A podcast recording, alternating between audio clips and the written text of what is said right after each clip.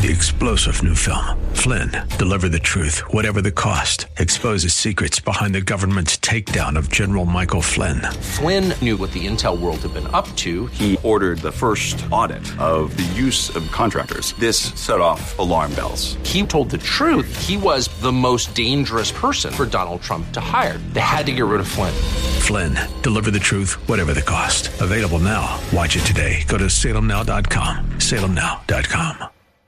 Yes, it is, and welcome back. Let me give you the number off the top here 602 508 0960. It's Wednesday, October 27th, 2021. Good to have our uh, producer pro tem with us today, Chris Llewellyn. Chris, welcome. Thanks for being here. Bill will be back tomorrow. How you doing, buddy? It's been a while.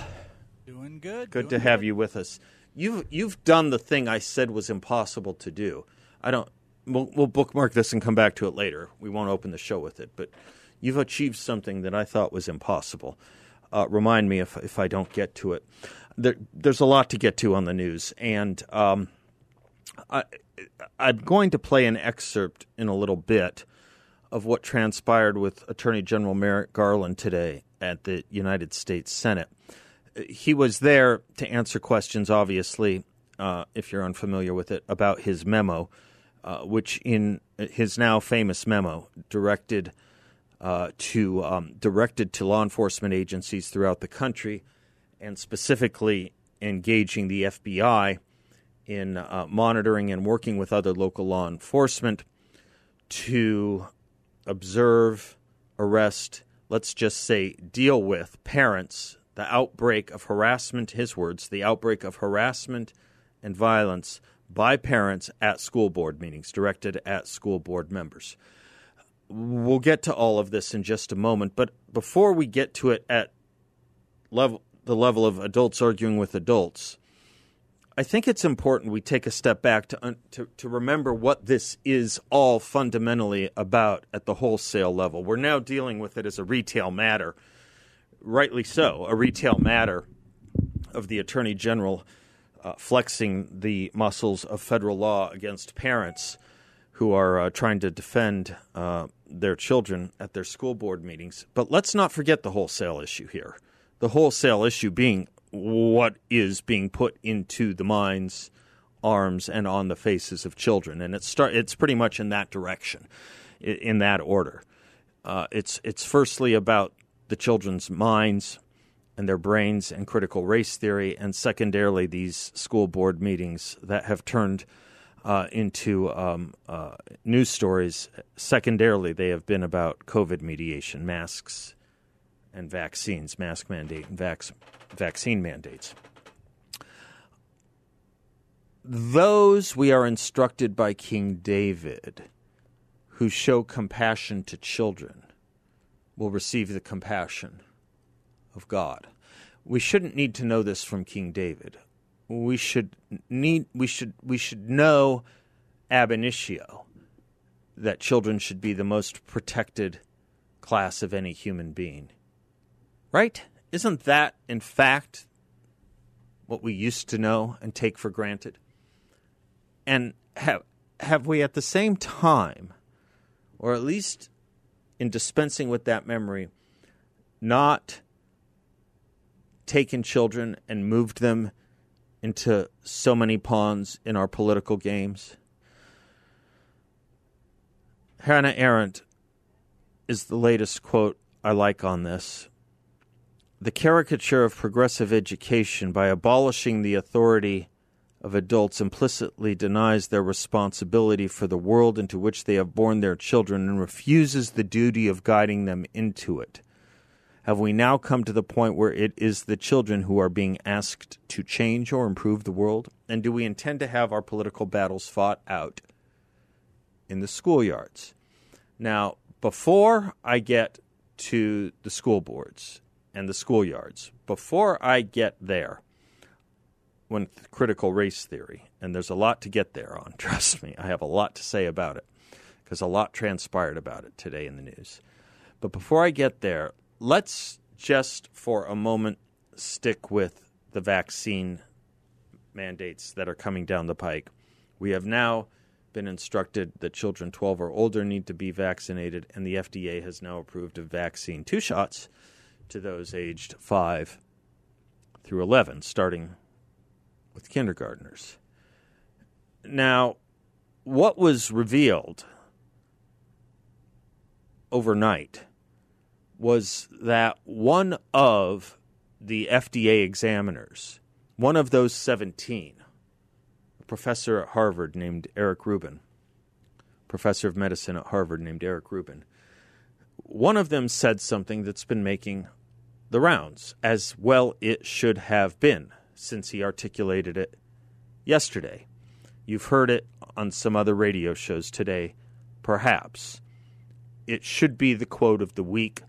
It should be the quote of the year. It should be the quote of this entire pandemic.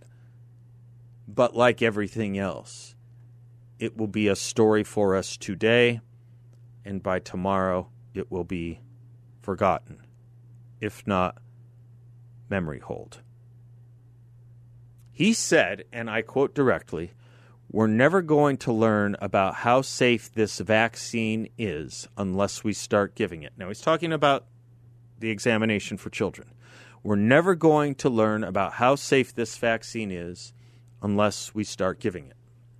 Now, to show you how out of touch the mainstream media is on this, the Washington Post put a story out on it this morning.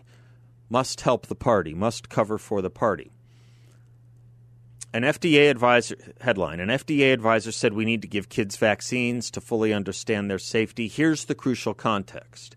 So the senior reporter at the Washington Post, Aaron Blake, says that that quote, we're never going to learn about how safe this vaccine is unless we start giving it, was taken out of context. And the greater context makes it far more understandable why he said that. So helpfully, this Washington Post writer, senior journalist, as his title tells us, gave us the fuller context. You tell me if it makes things better or worse. It shows you how clueless they are about our concerns. They're not listening to us. They are not listening to us. Here it is. He's quoting Eric Rubin from the transcript. He thinks this helps him. Quote, This is a much tougher one, I think, than we had expected coming into it. The data show that this vaccine works and it's pretty safe. Pretty safe. And yet we're worried about a side effect that we can't measure yet, but it's probably real. We're worried about a side effect that we can't measure yet, but it's probably real. It's a very sort of personal choice, he continues. If I had a child who was a transplant recipient, I would really want to be able to use a vaccine. And there are certain kids who probably should be vaccinated to question how the question of how broadly to use, I think, is a substantial one. And I know it's not a question, and I know we're kind of punting this. Now we're punting. By the way, how many children do you know who've needed transplants that this would be included? Why? The population of children who require transplants, which is this doctor's example of, of a child that would need a vaccine, because children who, who require transplants or who have health conditions akin to needing a transplant, we make a blanket rule for every child? Okay, just just so you know, this is what the doctor's perspective is. Let me continue with quoting him from the Washington Post transcript. But I do think it's a relatively close call it's really going to be a question of what the prevailing conditions are. But we're never going to learn about how safe this vaccine is unless we start giving it. That's just the way it goes. What about that context is better? What about that context is better? None of it. None of it. Now, the question I heard other talk show hosts talking about this morning on this station and doing a really good job with, they were talking about vaccinating children and picking up on the theme, whether they were using my work or not, doesn't matter. Anyone can come to this conclusion. Picking up on the theme that children really aren't that at risk for COVID. They're just not. They're just not. 14 times the number of children commit suicide as have died from COVID in any given year. 14 times. Yet the mitigation strategies, as we now know, as the science is now in from the American Academy of Child and Adolescent Psychiatry and the American Academy of Psychiatry is that the isolation, the uncertainty, the fear and grief around these mitigation efforts have caused tremendous mental health emergencies in our youth. Okay? Um, my point is this. My point is this. Everyone was talking about the children really not needing the vaccine. And even this Dr. Eric Rubin says, you know, maybe if they're a transplant patient, they would need one. So the question then becomes well, as someone said to me, I get it, but isn't this about children passing it to adults? Isn't this about children passing it to adults? I want to talk about that when we come back because the science on that is not very clear. Not very clear at all. In fact, there's science counter to it. But the morality of it, to me, couldn't be more pellucidly clear. A society that fears its children is a society that is truly mentally and emotionally sick. And I'll tell you about that when we come back. We'll be right back. Talking, talking about the vaccine and children and these comments by Eric Rubin saying that we have to give it to them to find out what it does. Um, led to this discussion with a friend of mine as we were listening to another radio host on this network ably discussing this issue about how few children COVID affects in a dramatic or negative way. And the question was well, I think the concern is that children can pass it to adults. The studies actually don't show that and they don't show it for children under 10. So keep in mind when we're all jumping for joy that 5 to 11 year olds can now be vaccinated, ask yourself again who are we doing this for and who are we doing this to? The New York Times was helpful in not knowing how so in a story they did yesterday they uh, New York Times did a story yesterday titled "When Vaccinating Kids." Should an 11 year old wait to turn 12 to get a bigger dose? It's about whether kids' weight, age, and dosing matters. So they turned to five experts in, immune, in immunology and infectious diseases. And turns out, if you're curious about the answer, the weight doesn't seem to matter. But, but here's the interesting thing all five of those doctors interviewed in this article, all five of them, talked about the vaccine and its ability to, they think, they think, its ability to help reduce the harm in children. Not one of them said anything about spread to adults. Not a one. Here's a piece from the story. The two dose 10 microgram shot in the vaccine trial of 5 to 11 year olds had a 91% efficacy rate, indicating it is very effective at preventing symptomatic infection in young children. Symptomatic infection, it, none of it, none of this has to do with spreading the disease to adults.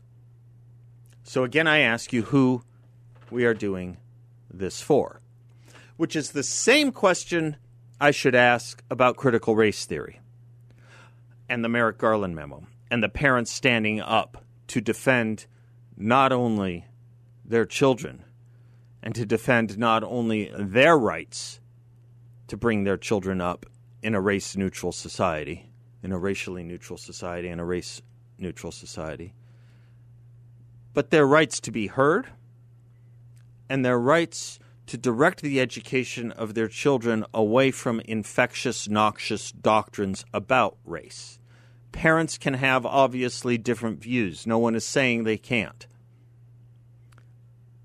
But someone is saying they can't have a view expressed at a school board meeting, aren't they? A lot of someone's. The Department of Justice, for example. Now, why do I say this has to do with affecting and infecting very young children? Well, I stumbled on this story from Yahoo News. Loudoun County parents, Loudoun County, Virginia, it's ground zero for these debates. Loudoun County parents required to sign NDA to view CRT affiliated curriculum. Most people would look at that headline and say NDA CRT, let me move on. NDA is a non disclosure agreement. CRT is critical race theory. Parents now have to sign non disclosure agreements to view critical race theory affiliated curriculum. Let's work in reverse. First, I thought there wasn't critical race theory curriculum going on in our schools. Now they have to sign non disclosure agreements to look at it, to read it. You know why? You know what the non disclosure agreement prevents them from doing? Talking about it, taking pictures of it, take, making copies of it, distributing it, making people aware of it. That's why they have to sign non disclosure agreements. Now, happily enough, the Yahoo story, the Yahoo News story, yeah, Yahoo story, Yahoo News story says that the curriculum in question is one called the Second Step curriculum.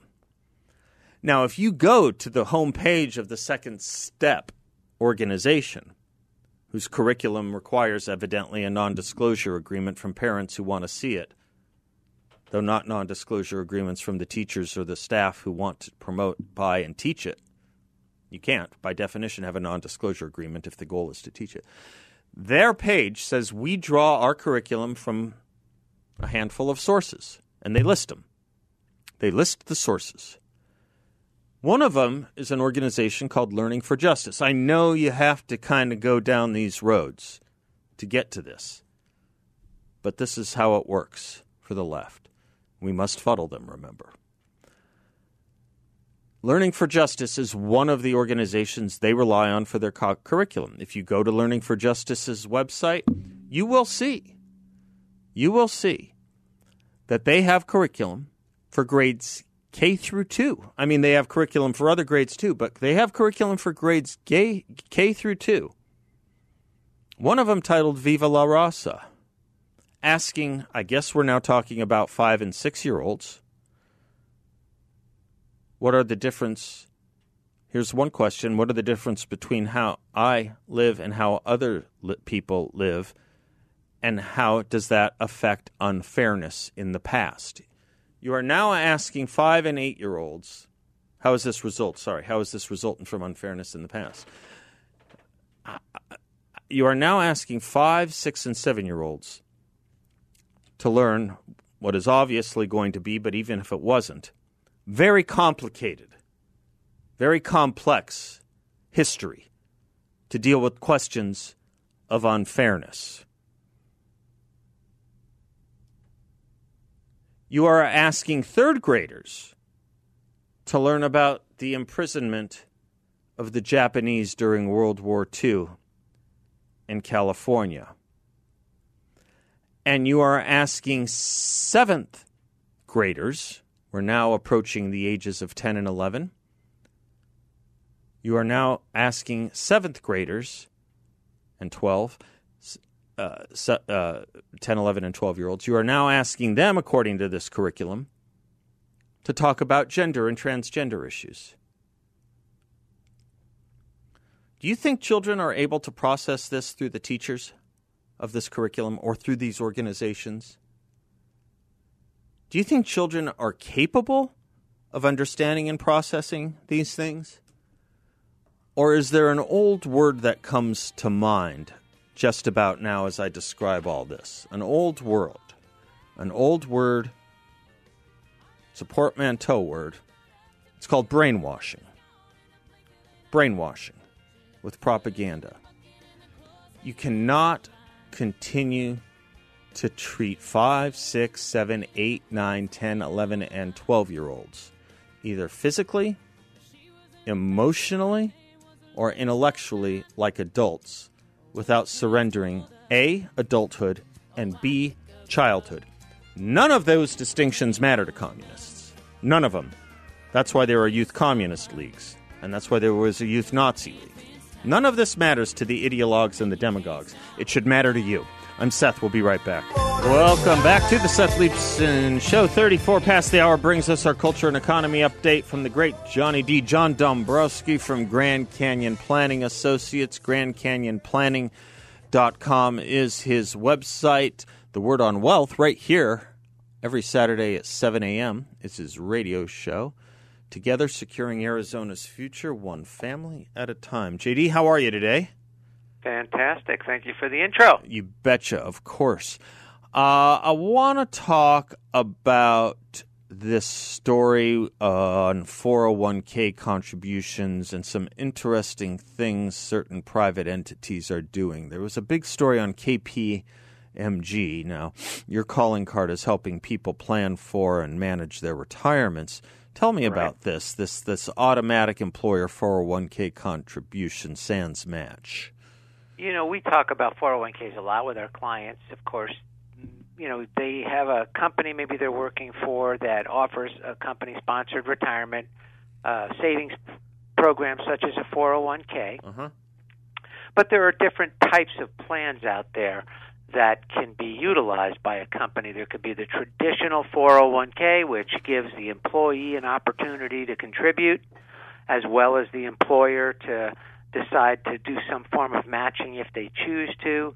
There's a simple 401k for self employed individuals, a solo 401k for self employed individuals. There's also profit sharing that could be added onto this. There's Roth 401ks. There's all sorts of 401k plans. But in this article that uh, key uh, for KPMG, what they were is they had a traditional 401k plan, but they decided now to go to more of a safe harbor plan. And what the safe harbor plan does, Seth, is the employer is going to contribute to your 401k whether you do or not. Right. And that's a nice benefit because most people understand times, a 50-50 type system, right? Right, where maybe if if if you contribute, the company will right. also contribute, right. and right. if that's going to happen, you absolutely want to take advantage of that. That's free money. But in this case, even if you don't contribute, and with certain scenarios, maybe some people their cash flow might be, you know, a little challenged at certain times of their working career, and they can't find that extra money to put into the 401k. Well, even though you're not putting money in the 401k, in this case, they're going to be making a contribution to the plan anyway. So you're going to be getting that contribution. It's a nice incentive for employees and it's a way I think uh, they're they're looking at this as a way to possibly entice employees to come to KPMG. It makes sense. Our plan here at my company is the same type of a scenario. It's a safe harbor plan. Even if my employees don't contribute, we put money into the retirement account each and every year, and that is fully vested for them as well. Wow. So they don't have to be, you know, wait five years to get that. Wow. That's an impressive thing about your company, John, one of many impressive things. Let me ask you this because I know a lot of employees personally here elsewhere, they think about putting money away in a 401k versus, I guess it's the classic time value dis- dis- discussion and distinction, versus, you know, saying I need the, I kind of need the money now uh, and over time, I'll manage socking my money away in my own retirement plan. Thank you very much. Uh, how do you advise people in that frame of mind? Because you know, I'm sure in some cases it's right.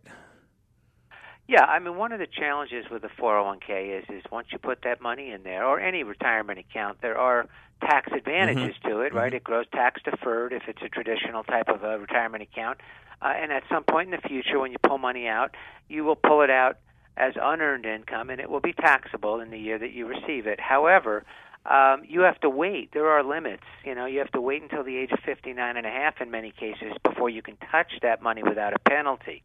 So if you're 30 years of age right now saving to purchase, you know, maybe buy a house, and you're thinking about raising a family, sometimes it might be a little bit of a challenge for you to put money into a 401k and know that you can't touch that money for a lot of years because you need money today to you know pay the day to day expenses or maybe you're going to trying to save to purchase a home or whatever it may be.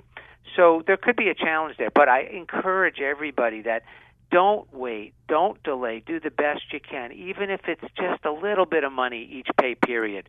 Put something away for your retirement because boy those years go by quick seth as you and i probably both would agree. And before you know it you're going to be coming up upon a time when you're thinking about retirement and you're going to be wondering why didn't I save more when I was younger.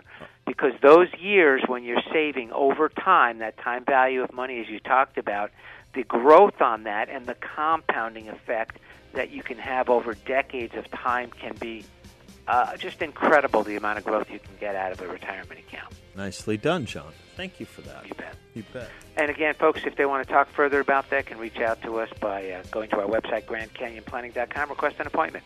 Securities and advisory services offered to Client One Securities LLC, a member of FINRA SIPC, an investment advisor, Grand Canyon Planning Associates LLC, and Client One Securities LLC, and not affiliated. Thank you so much, Seth, for all you do. Thank you, John Dombrowski, for all Charlie you do. Kirk. Welcome back to the Seth Leibsohn Show, 602 508 0960. Uh, yes, you've heard the ads. This is going to be an amazing event. Really, the event of, um, I don't know if it's the year or the decade, but November 16th. Uh, mark your calendars. Better yet, go online while tickets last. We're bringing in Larry Elder, Dennis Prager, and Charlie Kirk for an event we're titled, we've titled America for Which It Stands Defending America in an Age of Authoritarianism and Censorship. Prager, Kirk, Elder are the three people you want to hear from more right now? Are the three people you can think of who better embrace, teach, and prescribe the medicines the society needs to bind up its ills and wounds, to address its ills and bind up its wounds? November 16th. Go to 960thepatriot.com. Become a Patriot Insider while you're there, and you get a discount on those tickets. I'll be there too. It'd be great, just great to see you all. Let me go. Okay, yes, I wanted to talk about uh, a Netflix special coming out that kind of feeds this endless present loop of the party in a moment. I'll get to that. Let's go to Rick in Scottsdale first. Hello, Rick. Hi, thank you very much. So I'll get to my point. Uh, number one about the children's va- the vaccination for the children with 90% effectiveness. Well, they already have more than 90% effectiveness without the vaccine. That's right. That's right. I mean, like, how could they even? That's that's just a much uh, higher, a actually. phony- Much higher. Much higher. much higher. So that's a phony talking point. There's 50, roughly give or take, 50 million children in our K through 12 schools, give or take, 50 million. There's been over the course of uh, almost two years of COVID now, uh, there have been about 550, 550 child deaths from or with COVID. Marty Makary at Johns Hopkins says every single one of them with comorbidities, by the way. Yeah, yeah, and, and why would anybody subject their children for, to such, uh, you know, side effects of that? That's it's just plain stupid. Number two, I don't know if you've heard about it, but I'm getting information from doctors I know, and and research that apparently is coming out of the United, United Kingdom. That'll that, in my opinion, is the, is the most important thing. And they're saying that that that the the vac the vaccination and or the inoculation, whatever you want to call the Yeah. damn thing, is uh, is good is creating an immune deficiency syndrome similar to AIDS, where the body's immune system will will self destruct and eat itself. And it's they're, sh- they're they have tests running that are showing that the that the uh, that there's a degradation in the in a person's immune system uh, a- after taking the vaccination. It's it's subtle, and it might take some years to eventually accomplish you know the the what could be uh, uh, uh, a wiping out of a whole generation of people. I have not heard about that, um, uh, and and that's probably for lack of looking on my part, um, uh, Rick. But I will tell you, having the transcript of this physician from Harvard, Eric Rubin, who was the one quoted earlier as saying yesterday to the FDA that uh, we're never going to learn about how safe this how safe this vaccine is unless we start giving it. Uh, he also said, "quote We're worried about a side effect that we can't measure yet, but it's probably real." Close yeah. quote. Well, there you go. Now, Okay. Now, you know, I have I have campaigned for two decades on experimenting with children and experimenting with veterans and experimenting uh, with uh, people who are in our minority communities. All of it, all of it is not just immoral. It's, and I hardly ever use this language. I honestly hardly ever do. I think you could look back through all my broadcasts, I've never really called public policy a sin before, but it's a sin. Experimenting Yeah, with I- children in public policy is a sin. It, it, it, I, I don't. I don't have a whole lot of time, so I'm just going to give you my last comment Okay. here. I think is important. Okay, regarding the China issue or the Taiwan issue.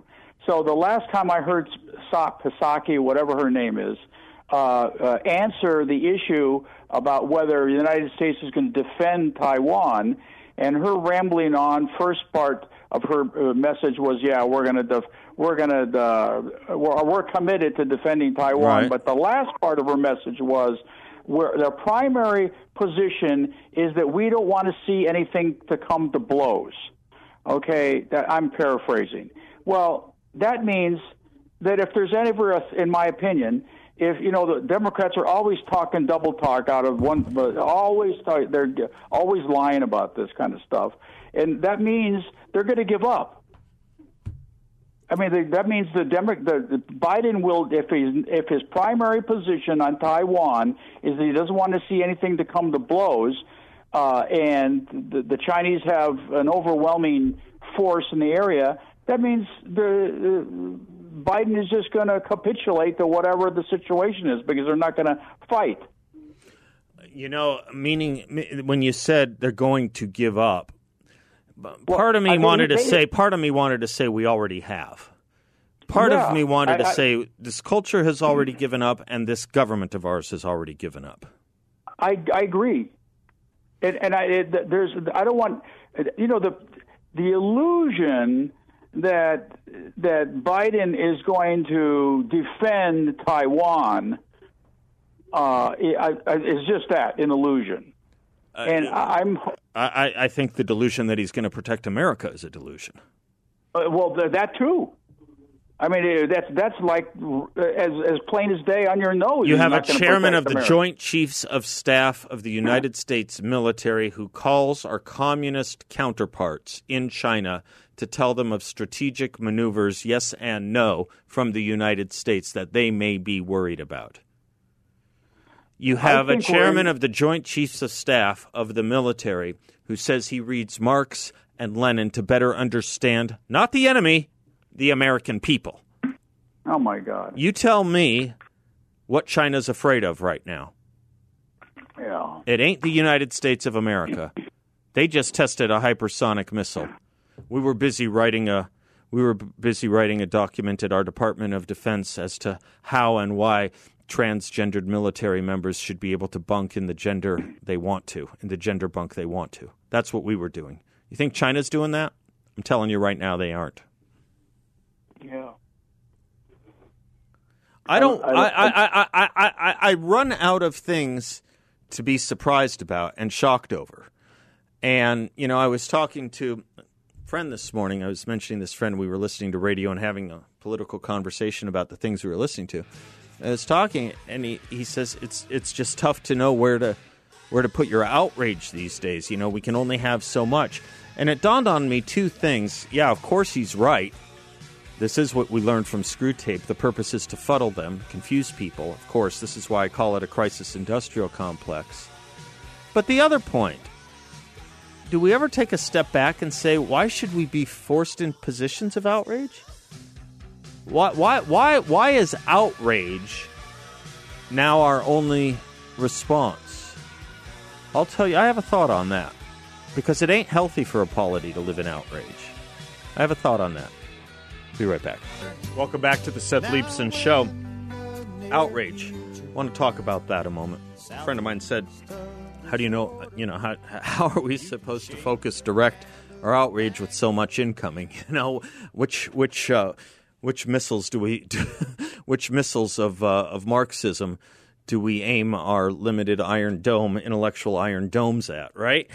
Um, outrage. It's an interesting thing. Things we get outraged about. I think after a while, outrage turns to numbness because we become not whelmed but overwhelmed as a society by it. First of all, it's not healthy to be in a state of outrage. Perhaps it is a deliberate set of provocations. Perhaps there is a deliberate set of provocations aimed at us. to get the response that they want, which is the response not of the mind, not of the mouth, but, you know, outrageous action. Perhaps that's at play here. But even if it weren't, even if it weren't, it is simply unhealthy for society to be always angry. We know what those societies look like. They end up taking down things like World Trade Centers. World Trade Centers. Societies like that end up doing things like that. Outrage is a supremely unhealthy, it's an extreme, it's an Aristotelian extreme. And yet, and yet, the incoming is unrelenting, and the rapidity at which the effort to change society is unremitting.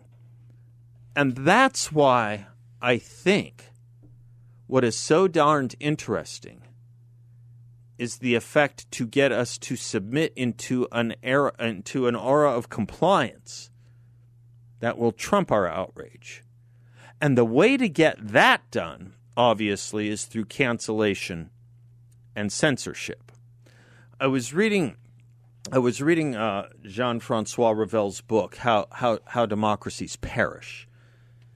And I flagged on page 115 where he writes a totalitarian system, because that's, I think, the word we need to be using these days. A totalitarian system responsible to no one but itself can return to the job in hand over and over again, especially since it can hide its failures behind a screen of censorship or distort them with propaganda. You ever feel like you're living in that society? Or an increasingly totalitarian society based on that description and that definition from one of the great French philosophers of our age? who knew what communism was, having been one at one point, only to grow out of it. My fear is raising a series of children, 50, an army of 50 million children, into it. Yeah, some will leave, but you still got tens and tens and tens of millions left who are taught that the best thing to do to the ones who don't buy it or leave it is to shut them up. Three star general Michael J. Flynn, head of the Pentagon Intelligence Agency, knew all the government's dirty secrets. He was one of the most respected generals in the military. Flynn knew what the intel world had been up to, he understood its funding. He ordered the first audit of the use of contractors. This set off alarm bells. The explosive new documentary, Flynn, Deliver the Truth, Whatever the Cost, uncovers the facts behind this scandal. Flynn told the truth. He was the most dangerous person for Donald Trump to hire. I find out the worst enemy that I'm going to face in my life is right here in America. They took my assessment and they wanted me to change it. And I was like, I'm not changing it. They had to get rid of Flynn with in depth interviews, archival footage, and never before seen personal records of the man behind the headlines. I just felt like I was drowning. Flynn, deliver the truth, whatever the cost. Available now. Watch it today. Go to salemnow.com. Salemnow.com.